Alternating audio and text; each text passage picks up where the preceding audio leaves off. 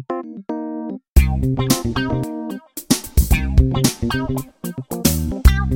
you.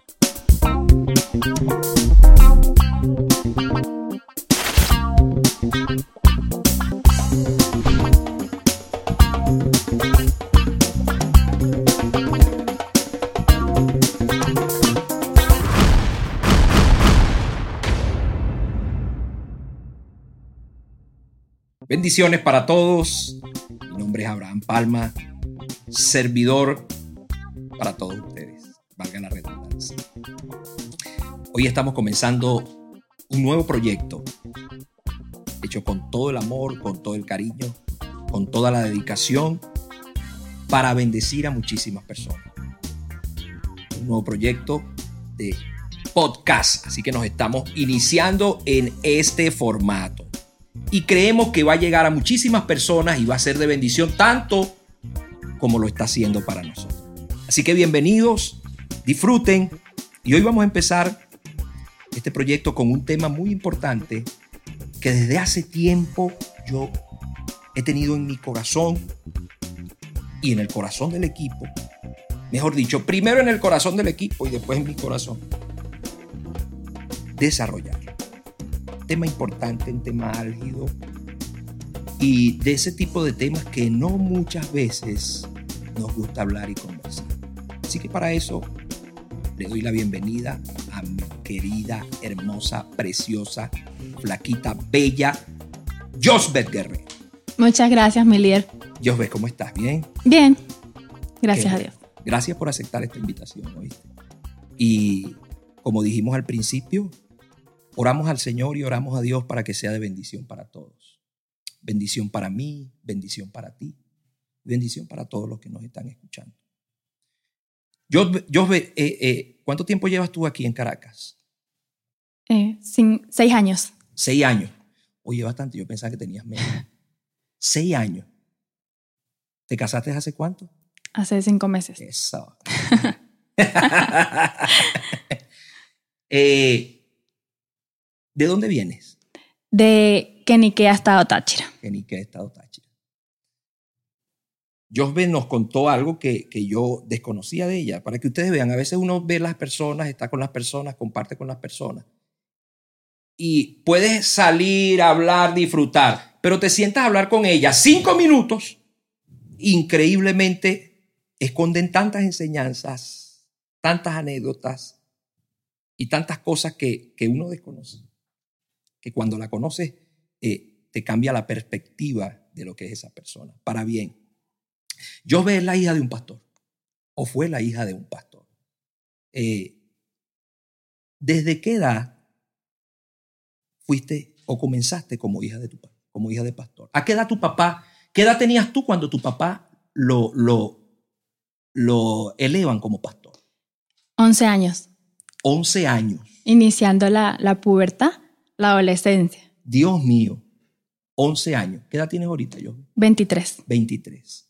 O sea que eso fue hace 12 años. 12 años. Hace 12 años. Ok. Y, y, discúlpenme que, que, tengo aquí algo, una, una, hilera de cosas que preguntar. Fíjense ustedes, cuando yo, yo llegué a una iglesia, yo ve cuando tenía tres años. Eh, a los tres años mi, mi, abuela me llevó a una iglesia por primera vez. Eh, tengo ahorita 41 años. Exactamente en 15 días cumplo 42.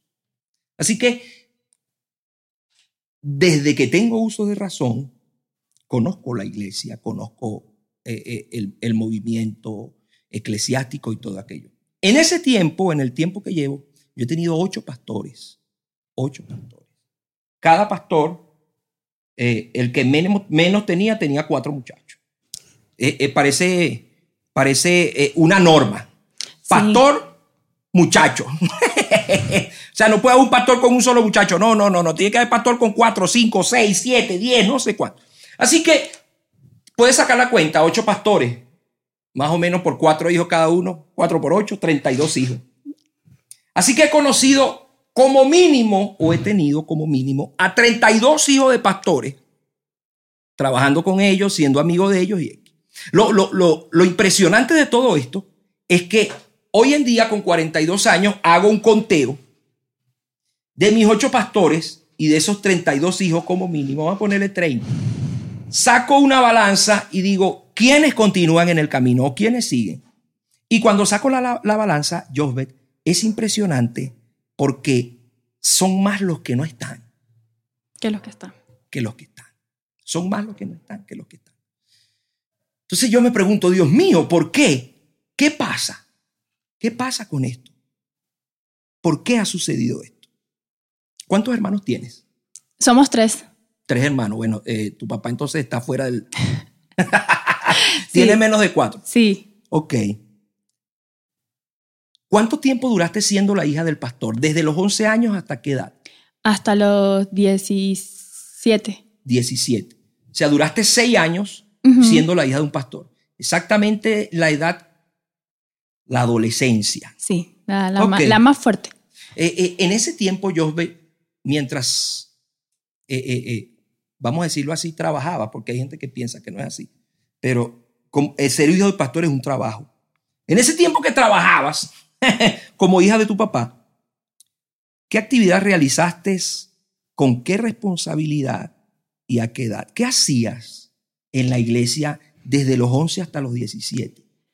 Bueno, desde que mi papá asumió el pastorado, este, la iglesia se dedicó mucho a trabajar con los niños. Okay. O sea, buscaban los niños de, de Kenique es un pueblo muy pequeño, okay. pero tiene como su, sus aldeas, sus alrededores, y buscábamos niños, los llevábamos a la iglesia, hacía actividades, actividades con ellos, también trabajábamos con los jóvenes, y desde los 11 años yo ya empecé a trabajar con los jóvenes. O sea, era como que preadolescentes, pero okay. como es una iglesia pequeña, o era una iglesia pequeña, trabajábamos juntos. Y, y bueno, desde trabajar con niños hasta limpiar la iglesia, eh, con los jóvenes, pero ya fue como que como de los, de los 15 años en adelante. Pero más que todo nos dedicamos a eso, a trabajar con niños.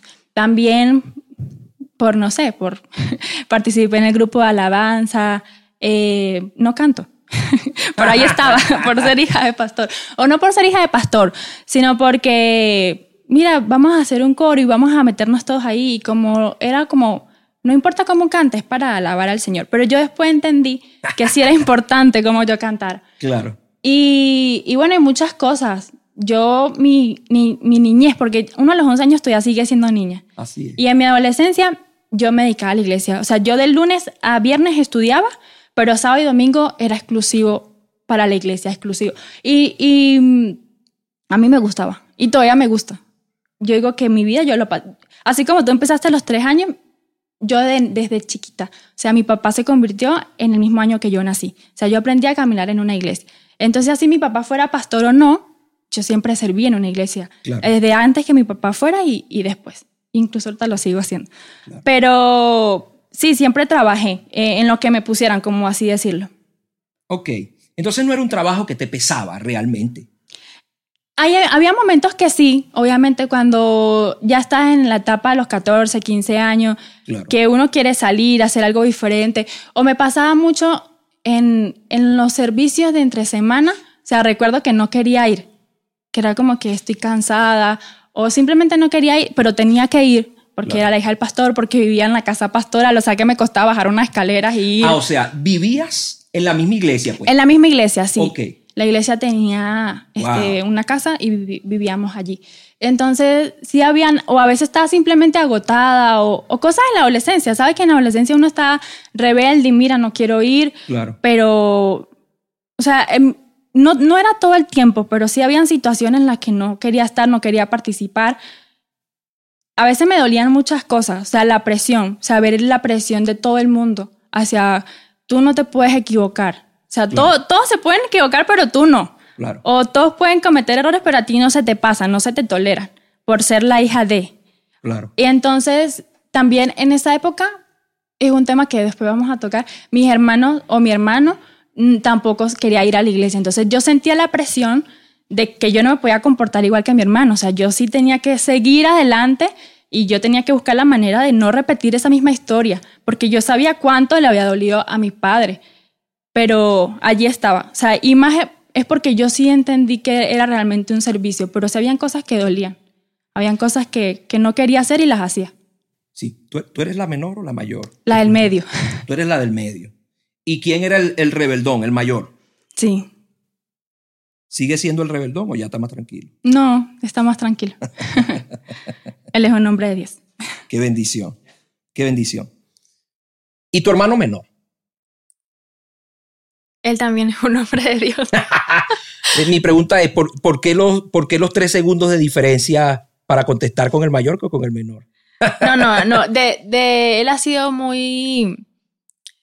Él es muy... O sea, él tiene muy claro todo. O sea, los tres desde pequeño mi papá nos dijo que era lo bueno, que era lo malo, quién es claro. Dios en nuestra vida. Mi papá nunca nos dijo como que ustedes se van a salvar porque son mis hijos. No, mi papá nos dijo, ustedes ni piensen ni crean que se van a salvar por son mis hijos. No, la salvación es individual. Claro que yo sí tengo que dar cuentas por ustedes, pero yo a ustedes no los voy a obligar a nada. Yo le digo, mira, Señor, yo hice lo que pude, yo los llevé a la iglesia, los enseñé, los eduqué, pero ya las, las decisiones que ustedes toman son suyas. Claro. Y son ustedes los que van a dar cuentas por eso.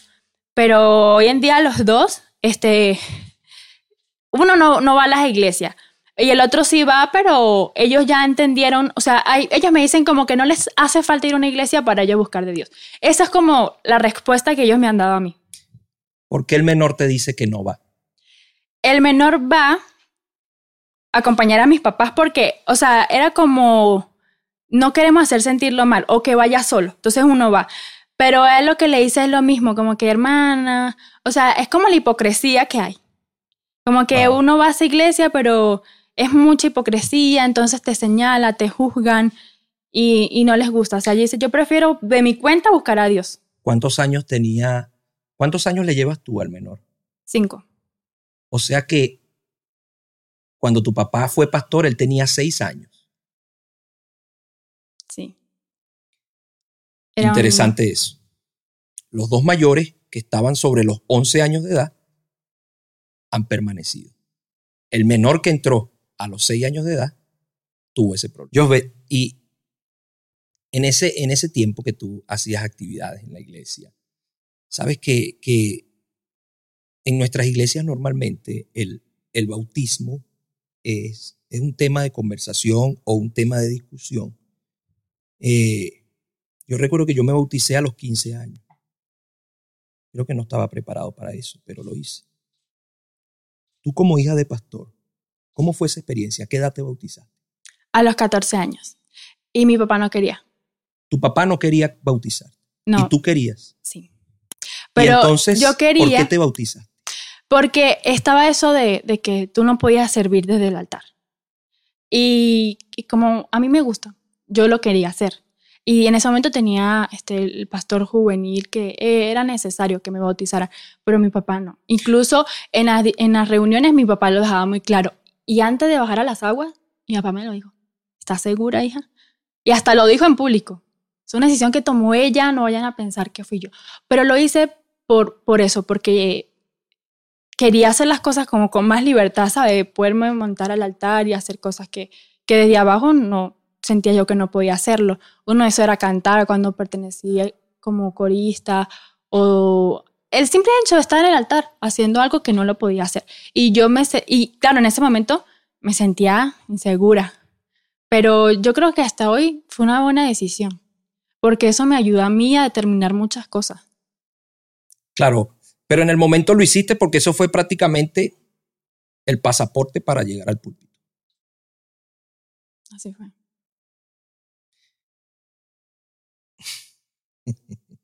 Gloria a Dios, quería decir varias cosas, pero no me voy a quedar callado. Uh -huh. Yo me bauticé a los 15 años y realmente también fue un pasaporte para llegar al púlpito. Gracias a Dios que, que, que uno en la instrucción, tú al tiempo dice, bueno, todo me obró para bien. Pero al momento, siento que, que como padres y como eh, instructores de una juventud, debemos darle la oportunidad a ellos de tener una seguridad en lo que están haciendo. Eh, ¿De dónde eran tus amigos? ¿Los amigos tuyos normalmente eran de la iglesia o, o, eran de afuera? ¿Cómo hacías cómo hacía para tener amistades? Bueno, yo siempre he sido muy social. A mí me encanta hablar con la gente. Y sí tenía amigos en la iglesia que para mí eran mis hermanos. O sea, era con los que yo convivía a diario, día y noche. Incluso yo me quedaba en las casas de mis amigos. Siempre como que vamos a hacer eh, vigilia. O sea, siempre fuimos muy, muy unidos. Éramos poquitos, pero muy unidos. Pero yo también tenía amigos de, del liceo, amigos que no eran cristianos. Pero igual yo, a mí me gustaba estar con ellos. Y, y sí, muchas veces me decían como que, mira, ella se la pasa con muchos hombres o sus amigos no son los mejores portados del liceo, los que tienen las mejores notas, pero yo seguía siendo, y hasta el día de hoy ellos siguen siendo mis amigos, pero yo siempre a ellos les he hablado, les he dicho, y, ellos más bien me defendían a mí cuando la gente decía, mira, pero ya la hija del pastor, ellos me defendían y decían, ay, ¿cuál es el problema? O ellos iban a mi casa, que era la casa pastoral, mi papá les abría las puertas porque a pesar de todo, mi papá decía, bueno, son tus amigos, y mis papás siempre confiaron en mí. O sea, mi papá sabía hasta dónde yo podía llegar y hasta dónde no. Entonces mi papá, sí, bueno, no hay ningún problema y estén aquí. Y creo que también fueron las muchas razones de las que, o sea, se llegó a lo que se llegó en el pastorado, pues porque veían la libertad, no la libertad, sino como mi papá era con nosotros, incluso cuando mi hermano mayor se fue a la iglesia, le decían, o sea, ¿cómo tú puedes manejar una iglesia o pastorear una iglesia si ni siquiera pudiste con tu hijo mayor? si no puedes administrar tu casa, ¿cómo vas a administrar la obra de Dios? Así. Pero sí tuve amigos, porque, sea, yo, yo sí sabía que eso no iba a interferir en ningún momento en, mis decisiones o en mi relación personal con Dios. O sea, yo sabía, por lo mismo, y es redundar, como que saber hasta dónde yo podía llegar y hasta dónde no. Claro, habían cosas que ellos hacían que yo no. Claro. Y muchas, yo no fui a, a los 15 años de mis amigas. ¿Por qué no podías ir a los 15 años de tus amigas? Porque, no, porque era una fiesta mundana, porque iba a haber música, alcohol. Y, y aunque yo sabía que yo no iba a hacer nada de esas cosas, simplemente por el que dirán. O sea, imagínate, mira quién está ahí, la hija del pastor. Ese, ese episodio de, de, cuando se va tu hermano y, y, y deja a tu papá, pues, por las razones que fueran, ¿Cómo afectó eso al tiempo para que tu papá dejara de ser pastor? ¿Ese fue el punto de inflexión o ahí comenzó el problema que ocasionó que tu papá dejara de ser pastor? Sí, sí. Yo creo que eso fue uno de los principales, de las principales, porque siempre había eso allí, pues. Siempre habían comentarios, siempre ese era uno de los puntos, como que mira, pero él, ¿dónde está? sí fue uno, claro, después muchas cosas más pasaron, fueron seis años. Y mi hermano prácticamente se fue a la iglesia como a los dos, tres años de mi papá haber sido pastor. Pero sí fue una de, las primeras cosas que, y, pasó. ¿Y exactamente por qué tu papá deja de ser pastor? Porque, mm, porque la, o sea, la, la iglesia quería otro tipo de enseñanza, quería que mi papá hiciera cosas que, que Dios a él no es que no se las ha dado, sino que cada, es como dice la Biblia, él a cada quien repartió dones y talentos y no todos por igual. Y, y, yo sí creo que mi papá es un hombre de Dios y mi papá tiene muchos dones, tiene muchos talentos, pero no era lo que la iglesia quería. La iglesia quería otros dones y otros talentos que para ellos son imprescindibles, o sea, el hablar en lenguas, en hacer cosas sobre... ¿Tu papá no hablaba en lenguas? No, hasta el día de hoy. Entonces eran ese Era, ese era el don que ellos que muchos querían que él tuviera. Claro, porque recuerda que para, para, o sea, para tú saber si tú eres bautizado o no por el Espíritu Santo, tiene que ver esas cosas. Tiene que haber el hablar en lenguas, en, en hablar o interpretarlas. Es lo que decían. O sea, para saber si estás bautizado por el Espíritu Santo, tienes que hablar en lengua. Claro. Si no, no estás. Sí. O sea, era lo que querían. Querían que también mis, mis papás cambiaran los mensajes. Los mensajes de mi papá son tipo enseñanza.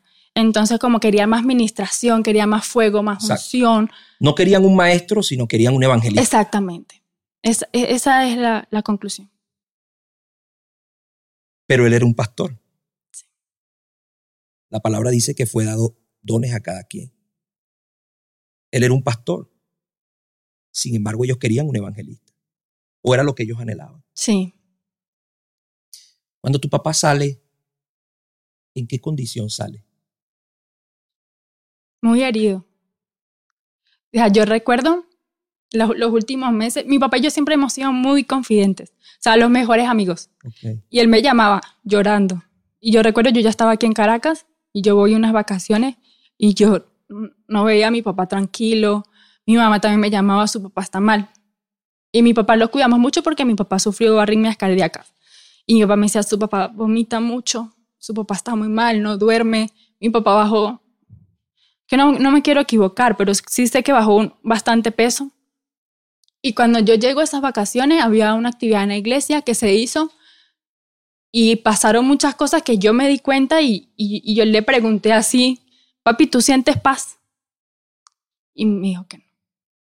Y yo le dije, si no tiene paz, ya no es de Dios. O sea, no, no, no te puedes enfermar, no puedes estar aquí si no sientes paz. Y fue, o sea, dice él que fue una de las cosas que lo ayudó al tomar la decisión de... ¿Tú, crees que ese, ese problema de salud que él tuvo fue relacionado o estuvo directamente relacionado a ese problema que tuvo en la iglesia?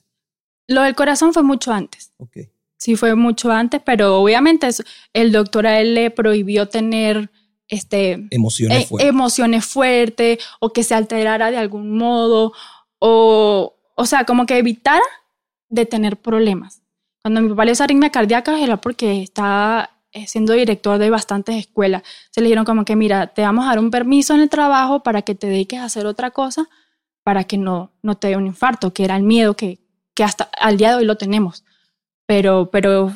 O sea que cuando él deja la iglesia ya no tenía sus tres hijos, no tenía ninguno de sus tres hijos. No, estaba él solo con Estaba él solo con mi mamá, porque el menor estudiaba en, un liceo en, la ciudad. El mayor estaba aquí conmigo en Caracas. Estaba solo con mi mamá.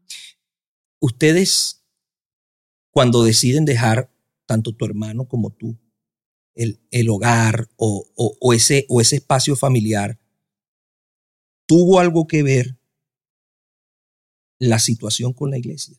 En mi caso no. En mi caso yo me vine a Caracas a estudiar porque quedé por la Ox. Pero yo, yo estaba aquí físicamente, pero mi corazón y mi mente estaban allá. ¿Estaban con tu papá? Con o mi con papá. La iglesia? Con mi papá. Porque cuando yo sí me vine a Caracas, yo me desligué totalmente. Ya, ya, habían, ya estaban pasando muchas cosas que ya no me gustaban y no me sentía cómoda. Pero por mi papá, o sea, yo estaba junto con él. Y creo que eso se fue el día que mi papá renunció. Totalmente. Ya, yo también descansé. Fueron libres.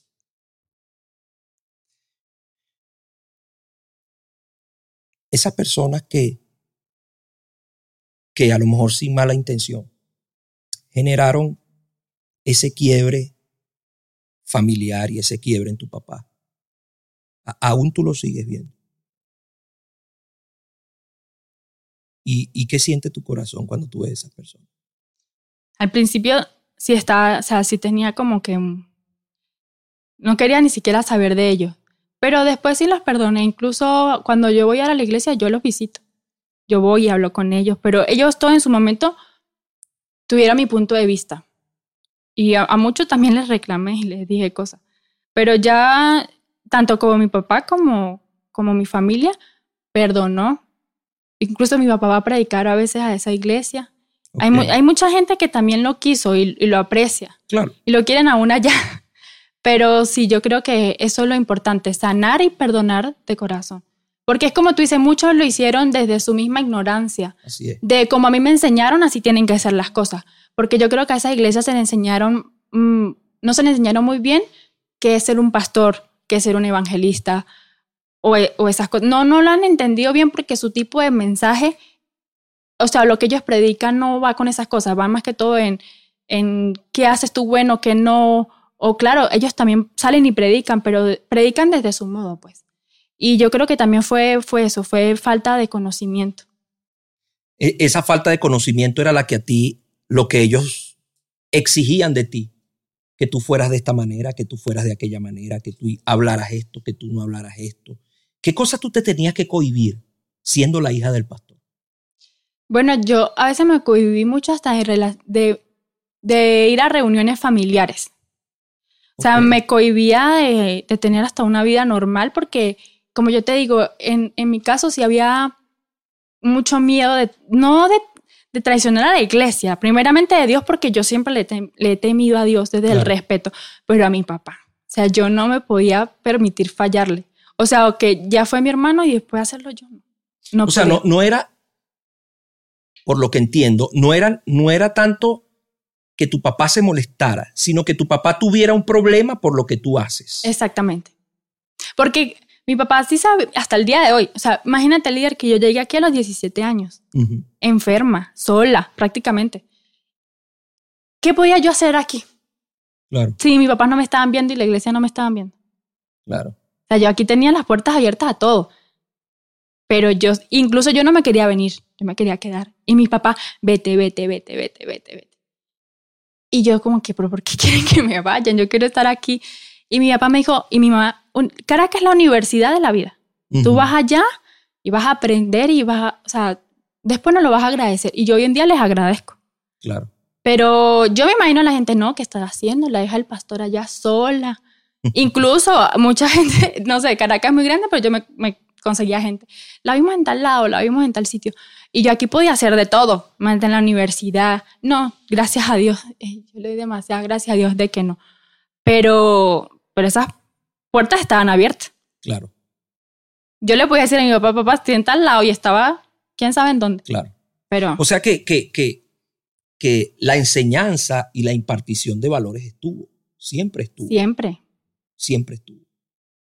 Pero de una u otra manera, tú tenías, por lo que me dices, que, que mostrar una imagen o, o una forma amoldada a lo que ellos o las personas querían ver de ti. Y, y es por lo que hoy estamos hablando, por lo que hoy queremos, queremos eh, eh, hacer énfasis en lo duro que puede llegar a ser ser hija no solo de un pastor, sino de un líder, de un ministro. Eh, en mi caso, como yo lo dije al principio, yo a los tres años llegué a una congregación. Y mi, mi mamá y mi abuela eran, eran líderes en la iglesia. Yo tenía que cuidar todo lo que decía. Eh, en los varones es diferente, pero yo recuerdo que a los 15 años yo me volví loco. 14 años yo me volví loco. Hice muchísimas sinvergüenzuras. Indudablemente la palabra dice, instruye al niño en su camino, aun cuando fuere viejo no se apartará de él. Y yo no me aparté. Sin embargo, había una relación, y es lo que quiero hoy que tú me expliques o que tú, o que tú me des tu punto de vista. Hay una relación que uno cuando es hijo de alguien en la iglesia no sabe separar. ¿Cómo explico? ¿Cómo tú separas tu relación con Dios siendo hija de un líder y siendo hija de Dios, valga la redundancia? ¿Cómo tú logras separar o cómo nosotros podemos lograr separar nuestra relación con Dios de nuestra relación con él, pero siendo hija de un líder. O sea, en otras palabras, yo tengo una relación con Dios porque mi papá es cristiano, mi papá es pastor, yo tengo que orar, yo tengo que estar en la iglesia, yo tengo que comportarme, yo no puedo poner cosas extrañas en las redes, yo tengo que vestirme así, yo tengo que vestirme asado. Entonces llega un momento que realmente tu relación es con tu condición. ¿eh? Son dos cosas diferentes. ¿Cómo tú separabas tu relación por condición y tu relación por convicción. Relación por condición de ser la hija del pastor, relación por convicción de ser la hija de Dios. Yo, yo eso lo entendí después de un congreso, porque es como tú dices, nosotros fuimos nacidos en un hogar cristiano. Desde pequeños nos enseñaron lo bueno, lo malo, lo que hay que hacer y lo que no. Servíamos, o sea, seguíamos el patrón claro. de lo que uno veía arreábamos el burro, como dicen por ahí. Exactamente. Y, y mi papá tampoco fue así, así con el tema de la vestimenta y eso. O sea, mi papá como que hay que vestirse decorosamente.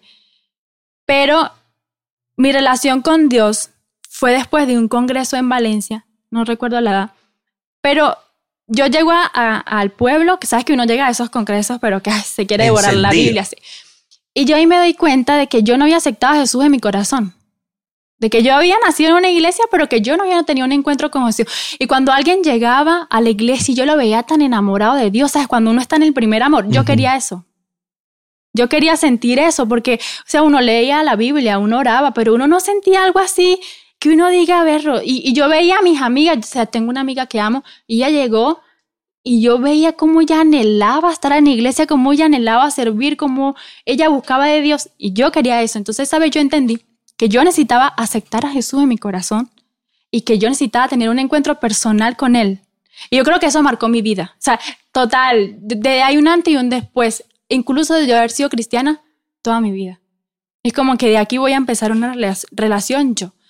Y, y no, o sea, no todo fue malo en esa iglesia, hacíamos muchas cosas para buscar de Dios, hacíamos desafíos juveniles de leer la Biblia, de orar. Y creo que todo eso ayudó mucho a las decisiones que yo tomé y que gracias a Dios hasta el día de hoy pues me he mantenido. Claro. Pero sí, sí supe separar eso, o sea, mi relación con Dios y mi relación como hija de pastor. Porque es como, mi papá nunca nos obligó a nada por ser hijos de, no. O sea, mi papá siempre nos quiso decir, usted independientemente de lo que yo soy. ¿Qué, qué, qué entonces tú le recomiendas a esos jóvenes que son hijos de pastor? ¿Cómo, cómo separan su relación por condición a su relación por convicción. ¿Qué tienen que buscar? ¿Qué tienen que hacer? ¿Qué hay que dejar de hacer? Yo creo que no hay que dejar de, hacer nada, sino ser uno mismo. Y por ejemplo, si tienes una buena relación con tu padre, háblalo y conversalo con él. O sea, aparte de ser sus pastores, son sus papás. Yo, siempre decía que eso era un privilegio que yo tenía. O sea, mi, mi papá, mucha gente lo quiere. Y yo me decía, pero qué privilegiada soy que sea mi papá, que yo lo pueda tener conmigo ahí. Y, es eso, de que tenga una relación con sus papás, que le hablen de, o sea, claro, habían cosas de mi adolescencia que obviamente yo no lo hablaba con mis papás, claro. pero había otras cosas que sí. Y, y enamórense de Dios, o sea, busquen de Dios, pero no lo hagan porque son los hijos de los pastores, sino porque ustedes en verdad lo necesitan, porque cuando uno ama a Dios y uno le teme, uno se cohibe de muchas cosas. Entonces cuando llega un punto de que cuando te vengan a señalar, a juzgar y decir, mira, tú eres la hija del pastor, no te puedes portar así y eso te duela y eso te hiera, yo no puedo escuchar lo que él me diga, porque a lo mejor sea hasta una intención del diablo, ¿sabes? Esas voces que te llegan, o sea, decir, no, pero, o sea, y yo siempre se lo decía a mi hermano, pero es que yo soy un hombre, o sea, tú no te puedes apartar de Dios porque Dios te ama. Y él decía, no, pero es que en la iglesia hay pura hipocresía. yo, pero no mires al hombre, mires a Dios. Por eso lo decía yo, porque yo ya sentía que yo sí había conocido a Dios y que yo amaba a Dios y que no me importaba lo que la gente dijera, sabía un Dios que Él me amaba y que Él sabía quién era yo. Y, y es algo que también mi papá me decía, es que uno tiene que tener una identidad como cristiano. O sea, yo soy una hija de Dios. Claro. Y yo tengo que aprender a conocer a Dios. Entonces, yo lo que le puedo decir eso de que no se confíen que son hijos de pastores primero y que son salvos, porque no es así. Que busquen de Dios que eso les va a ayudar a que cuando vengan esas voces o cuando venga la acusación, cuando venga el sufrimiento, ustedes pueden decir, Dios, ayúdame a soportar, a soportar las tentaciones, a soportar el dolor, el miedo. O sea, yo a veces sentía mucha culpa, mucha, y yo creo que hasta ¿Culpa el día por qué? O sea, la culpa de pequé, me siento mal. Y como yo le digo a alguien que yo pequé si yo soy la hija del pastor. Y eso me lo guardaba yo. No estaba permitido para ti pecar, en otras palabras. A los hijos de, pastores no se les está permitido pecar. No se les está permitido ser humanos. No se les está permitido ser reales, porque son el hijo del pastor. Tenías miedo por eso. Sí. Porque como yo, como yo, los cristianos tenemos algo, y es que nosotros no sabemos confesar nuestros pecados. O sea, oh, eso está tremendo. O sea, yo como le, me sentaba a hablar con mi papá, mi mamá y decirle, mira, estoy, tengo esta falla. O, o, o conversarlo con otras personas, ¿no? Pero no, no lo hacías, fíjate tú, claro, no lo hacías no porque no querías, sino porque sentías que no podías. Exacto. Y entonces ahí donde yo voy y digo que los cristianos, cuando nos pasamos por eso, necesitamos un consejero, pero alguien que, no, que ni, sea cristiano. Porque un cristiano te va a decir, pero esto y esto y esto y esto. No, y uno en ese momento uno no quiere escuchar eso. O sea, yo lo que quiero es como confesarte, decirte algo, porque yo ya sé qué es lo que tengo que hacer. O sea, yo sé que me tengo que arrepentir, pedir perdón y dejar de hacerlo. Pero esa culpabilidad pasa a, ser, a tener un nivel emocional tan grande. Y así yo he conocido a mucha gente, muchísimo. La gente que se me ha acercado me ha dicho, o sea, no puedo con la culpa, no, porque yo como le digo a alguien que yo estoy en pecado, yo como le digo a alguien que yo fallé. En otras palabras, tú siempre necesitaste que escucharan a Josbe y no que escucharan a la hija del pastor. O sea que pudiéramos decir que hoy en día los hijos de los líderes, de los pastores y de los ministros de Dios necesitan que lo escuchen a ellos como personas. Como humanos que, que sentimos. O sea, yo, yo le decía a mucha gente, yo también siento, yo también tengo derecho a enamorarme, yo también tengo derecho a hacer cosas. Yo soy mujer, a mí yo también tengo hormonas. Claro. Soy totalmente igual. Eres humana. Pero a veces no lo entiende. Y no solamente con los hijos de pastores, con todo el mundo. Y, yo creo que también dolió mucho porque era un pueblo pequeño que todo el mundo te conocía. Entonces imagínate que Nikia tiene cinco calles. infierno grande. Que tiene cinco calles. Hay una de subir y una de bajar. Entonces cualquier cosa que yo hacía desde cualquier momento, todo lo sabía la gente. Y no había nada que no llegara a los oídos de, de mis padres. No había nada. Yo ve, ¿hace cuánto tiempo tu papá dejó el pastorado?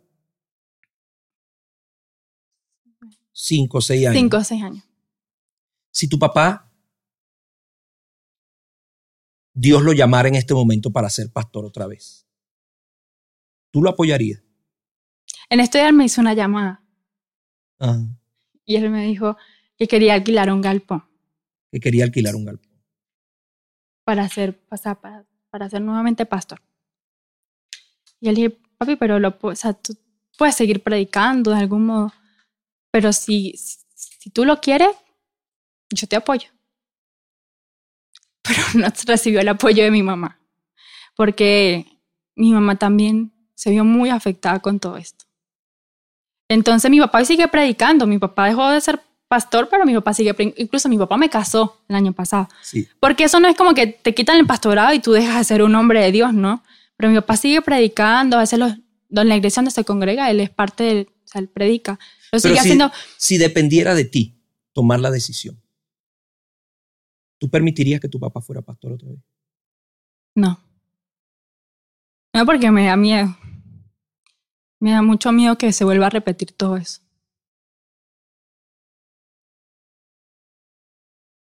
Yo te casaste hace poco, hace cinco meses. Si Dios llamara a tu esposo como pastor y le dijera, Edgar, tú eres pastor. ¿Tú qué harías? Tendría que escuchar la voz audible de Dios aquí en el oído que me diga. Sí. una vez me acuerdo que a mí me dijeron, unos ministros fueron a la iglesia y me dijeron que, que yo tenía un corazón de pastora. Incluso una vez me dijeron como que, o sea, iba a ser como la mano derecha de mi papá y, y todas esas cosas. Y después que pasó todo esto, yo le huía. Y no, no quiero porque ya, o sea, ya hoy el día de hoy lo puedo mirar con otra perspectiva porque gracias ya he aprendido que es la labor de un pastor, que no, pero igual siento que, que hay, así tú perdonas hay cosas que te dan miedo volver a repetirlas. Claro. Entonces, sí tendría que escuchar, no sé, la voz de Dios o escucharlo a Él también. Si Él toma la decisión, bueno, no, yo le diría, te apoyo, pero... Pero no sé, es como te digo, tendría que ser Dios mismo. Que Dios me dé la fuerza y la valentía, porque no es fácil. O sea, si lo vi como hijo de pastor, imagínate como pastor. Claro. O sea, yo vi como mi mamá salió herida de todo esto. Tu mamá salió muy herida. Sí. Y, vi, o sea, y mi mamá también era blanco de las críticas, de las acusaciones. ¿Qué le criticaban a tu mamá? Que mi mamá, mi mamá nunca predicó, pero es porque mi mamá siempre lo dejó claro, yo no voy a predicar. Yo oro, yo evangelizo, pero de montarme, no. ¿Y le criticaban eso? Sí, pero mi mamá siempre se dedicó más a la parte de logística de la iglesia, la que estaba la anfitriona, pues la que estaba detrás de todo. Pero, no, era, no era suficiente, ella tenía que predicar. Bueno, no recuerdo si a mi mamá, o sea, mi mamá como siempre ha sido una mujer de, temple. No, yo no voy a predicar. Y, mi mamá clamaba y oraba, pero así de predicar no. Pero mi mamá cuando evangeliza en las calles, mi mamá le gusta mucho eso. Mi mamá, yo creo que a ella le gusta ir a los hospitales y... Sí. yo, e, este, este, este podcast es, tiene como, como finalidad, y, y lo hablamos antes de empezar, decirle al equipo, tiene como finalidad eh, eh, poner una voz que sea escuchada. Así como tú dijiste que, que los hijos de los cristianos o de las personas que servimos en la iglesia necesitan ser escuchados como personas y, y no como hijos en su condición de, de, ministros de Dios. En, en, esta conversación que hemos tenido, yo por lo menos he podido eh, analizar o, inferir que realmente tu problema no era con tu papá, tu problema no era con tu mamá, tu problema no era con Dios, tu, tu problema no era con el camino, tu problema no era con, con, con el, el funcionamiento de una persona que cree en Dios.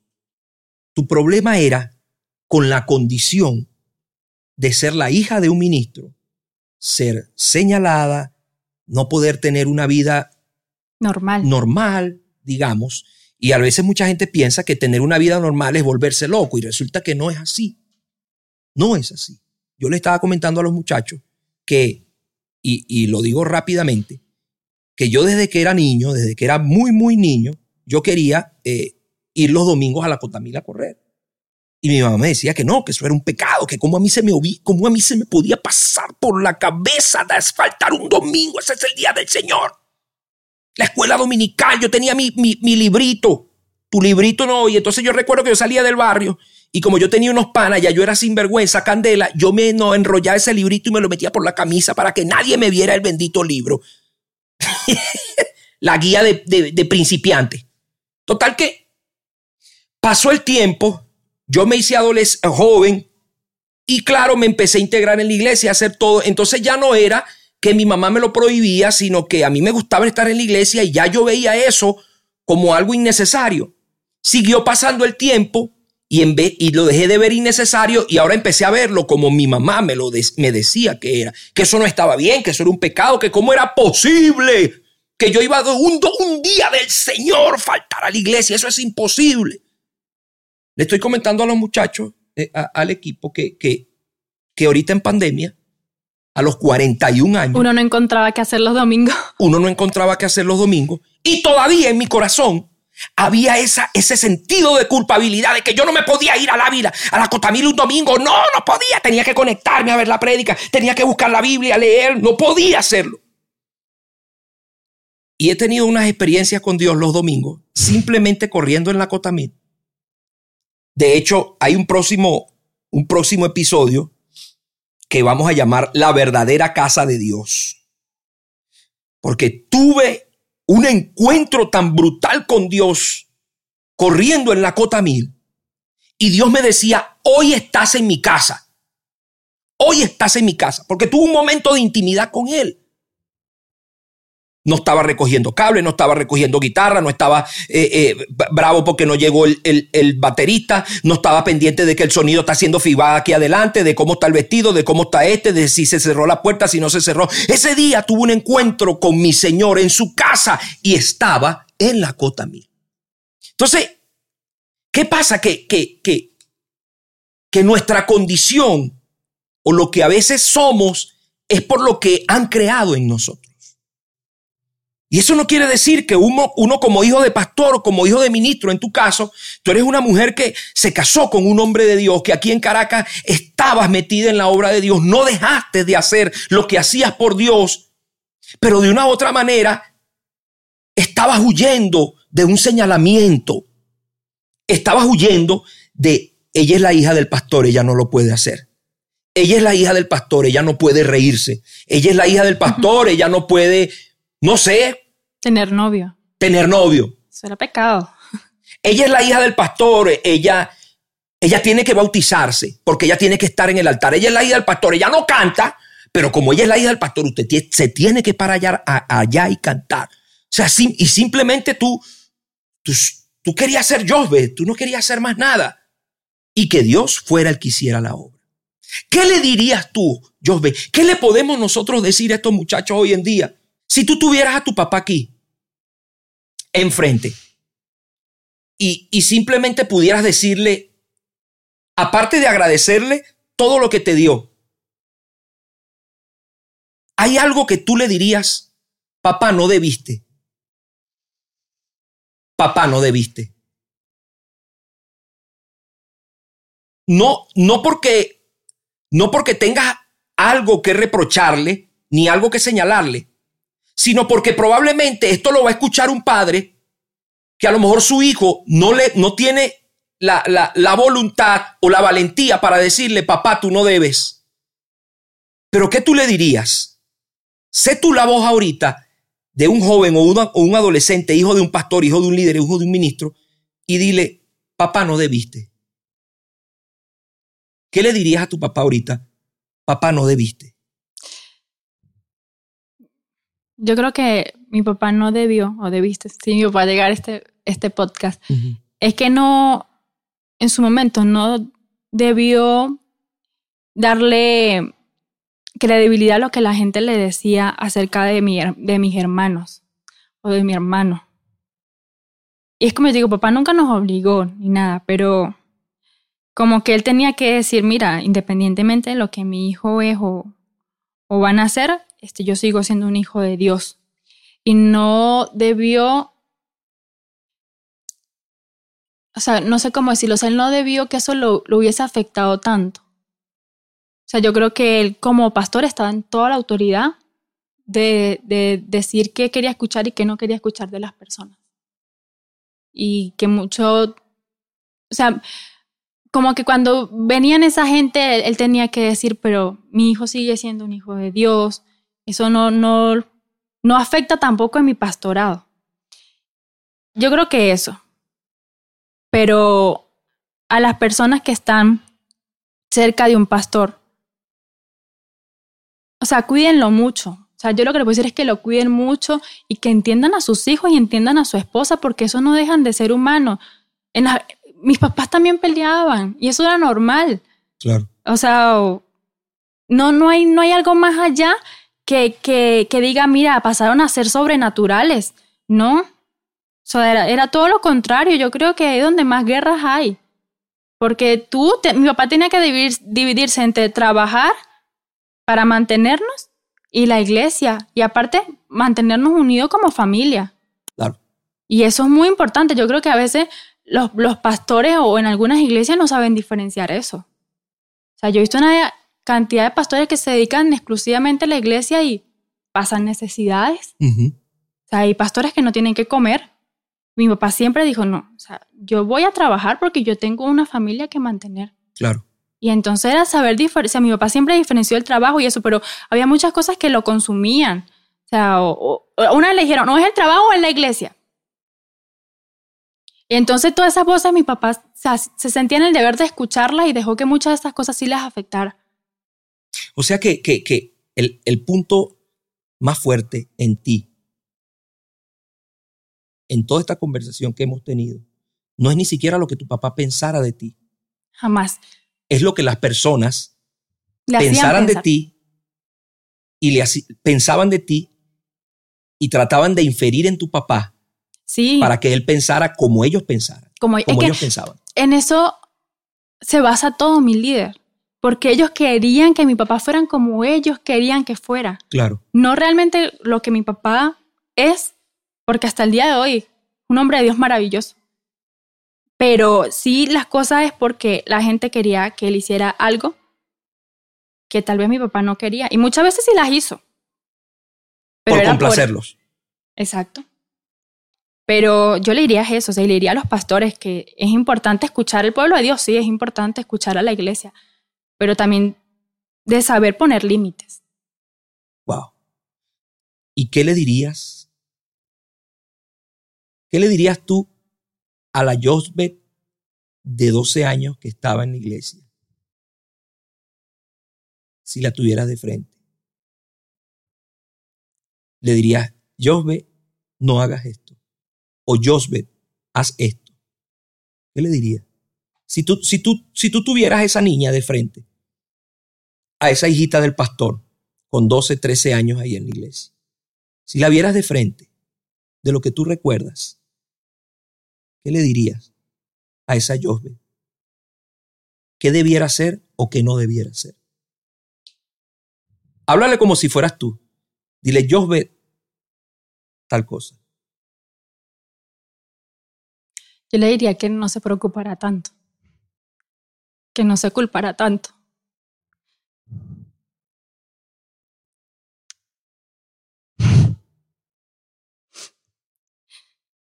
Que su papá iba a estar bien. Que se equivocara también. Que no se sintiera mal.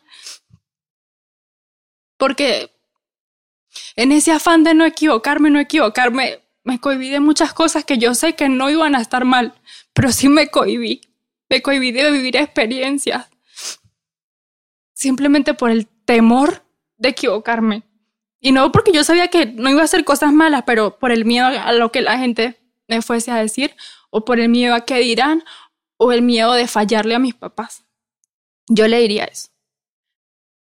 Que, que confiara, confiara en ella misma, y en sus capacidades. Y que todo iba a pasar y que todo iba a estar bien. Eso. Que fuera yo misma. Sin importar. Lo importante es que seas tú misma teniendo, teniendo la enseñanza que te dio tu papá. Porque el problema no, nunca ha sido de la enseñanza que él te dio, ni del amor que él te dio. No, incluso mis hermanos hoy lo dicen. O sea, el problema nunca fue mi papá. El problema nunca fue eso, o sea, el hijo del pastor desde, ese punto de vista. El problema siempre fueron los demás. Esas voces que llegaban, esas voces que decían. Yo creo que eso fue realmente el problema. Este, este mensaje que, que hemos tenido hoy, definitivamente a mí en lo particular me ha llegado al corazón. Y Y no puedo decir otra cosa sino eh, pastores, líderes, capitanes, ministros, eh, adoradores, levitas, cantantes, sonidistas, músicos. Volteen para donde su familia. Ciertamente la obra del Señor es una preciosa y hermosa responsabilidad y una preciosa y hermosa carga. No es, no es desagradable. Pero el camino se hace desagradable de acuerdo a cómo nosotros usemos los zapatos. Pastores, no usen sus zapatos con la talla de otro. Usen los zapatos con su talla. Cuando nosotros usamos zapatos con talla de otro, eh, nos salen callos porque nos apretan. Usen los zapatos con su talla. No caminen el camino de otro. Si Dios te llamó, Dios te va a capacitar. Dios te va a dar lo que tú necesitas. Dios te va a proveer de las herramientas que a ti te hacen falta para llevar adelante la obra de Dios. Esto no quiere decir que los pastores no deben escuchar lo que otra persona les dice. Pero tampoco quiere decir que no van a escuchar a su familia y en este caso a sus hijos. Los hijos, nuestros hijos, los hijos de los ministros y de los hombres y mujeres de Dios son humanos. Tienen sensibilidades. Un día les provoca escuchar una música que no es la música cristiana. A todos nos va a provocar. Un día les provoca simplemente salir con un amigo e ir al cine. Eso no quiere decir que estén mal. Eso quiere decir que son humanos y que todos, absolutamente todos, tenemos deseos y tenemos tentaciones. Si nosotros hacemos lo que la Biblia dice, lo instruimos en el camino correcto, aquí te este ejemplo. Cuando sea viejo, no se va a apartar de él, por más tremendo que sea, por más sinvergüenza que sea, por más candela que sea. ¿Y qué pasa cuando sea viejo? Que esas personas que en algún momento te enfrentaron con tu familia ya no van a estar. Y vas a estar tú solo con tu familia. Tú con tu familia. Josbe, gracias por, por, por darnos esta, esta hermosa conversación. La idea de esto, como yo te dije a un principio, no, no es señalar ni condenar lo que ya pasó. Es tratar de darle una voz a alguien que en este momento no la tiene, pero que necesita ser escuchada para que no se cometan los mismos errores. Es así. Gracias por estar con nosotros, Jovi. gracias a ustedes que son mi equipo amado. y al principio no quería, pero después entendí que sí, era necesario de que muchas personas que hoy que nos puedan estar escuchando y se sientan identificadas, Así es. puedan ya saber que no, es, no se sientan culpables, que no se sientan mal, Claro. que todo va a pasar y que Como todo va a tú, estar. como tú dijiste, ¿qué le dirías a Josbe? No te sientas mal, no te sientas culpable. Sí, yo le todo puedo va a decir, no, no se sientan mal, o sea, no sientan que, que si han fallado, vayan y pídele perdón a Dios y no dejen que nadie nos condene, Así es. porque todos son hombres igual. Y busquen de Dios y enamórense de Dios y eso les va a ayudar a que el camino sea más fácil. Así es. Así que culminamos esta conversación con esa frase de Josbe. Muchachos, no se sientan mal. Todo va a pasar. Nos vemos en una próxima oportunidad.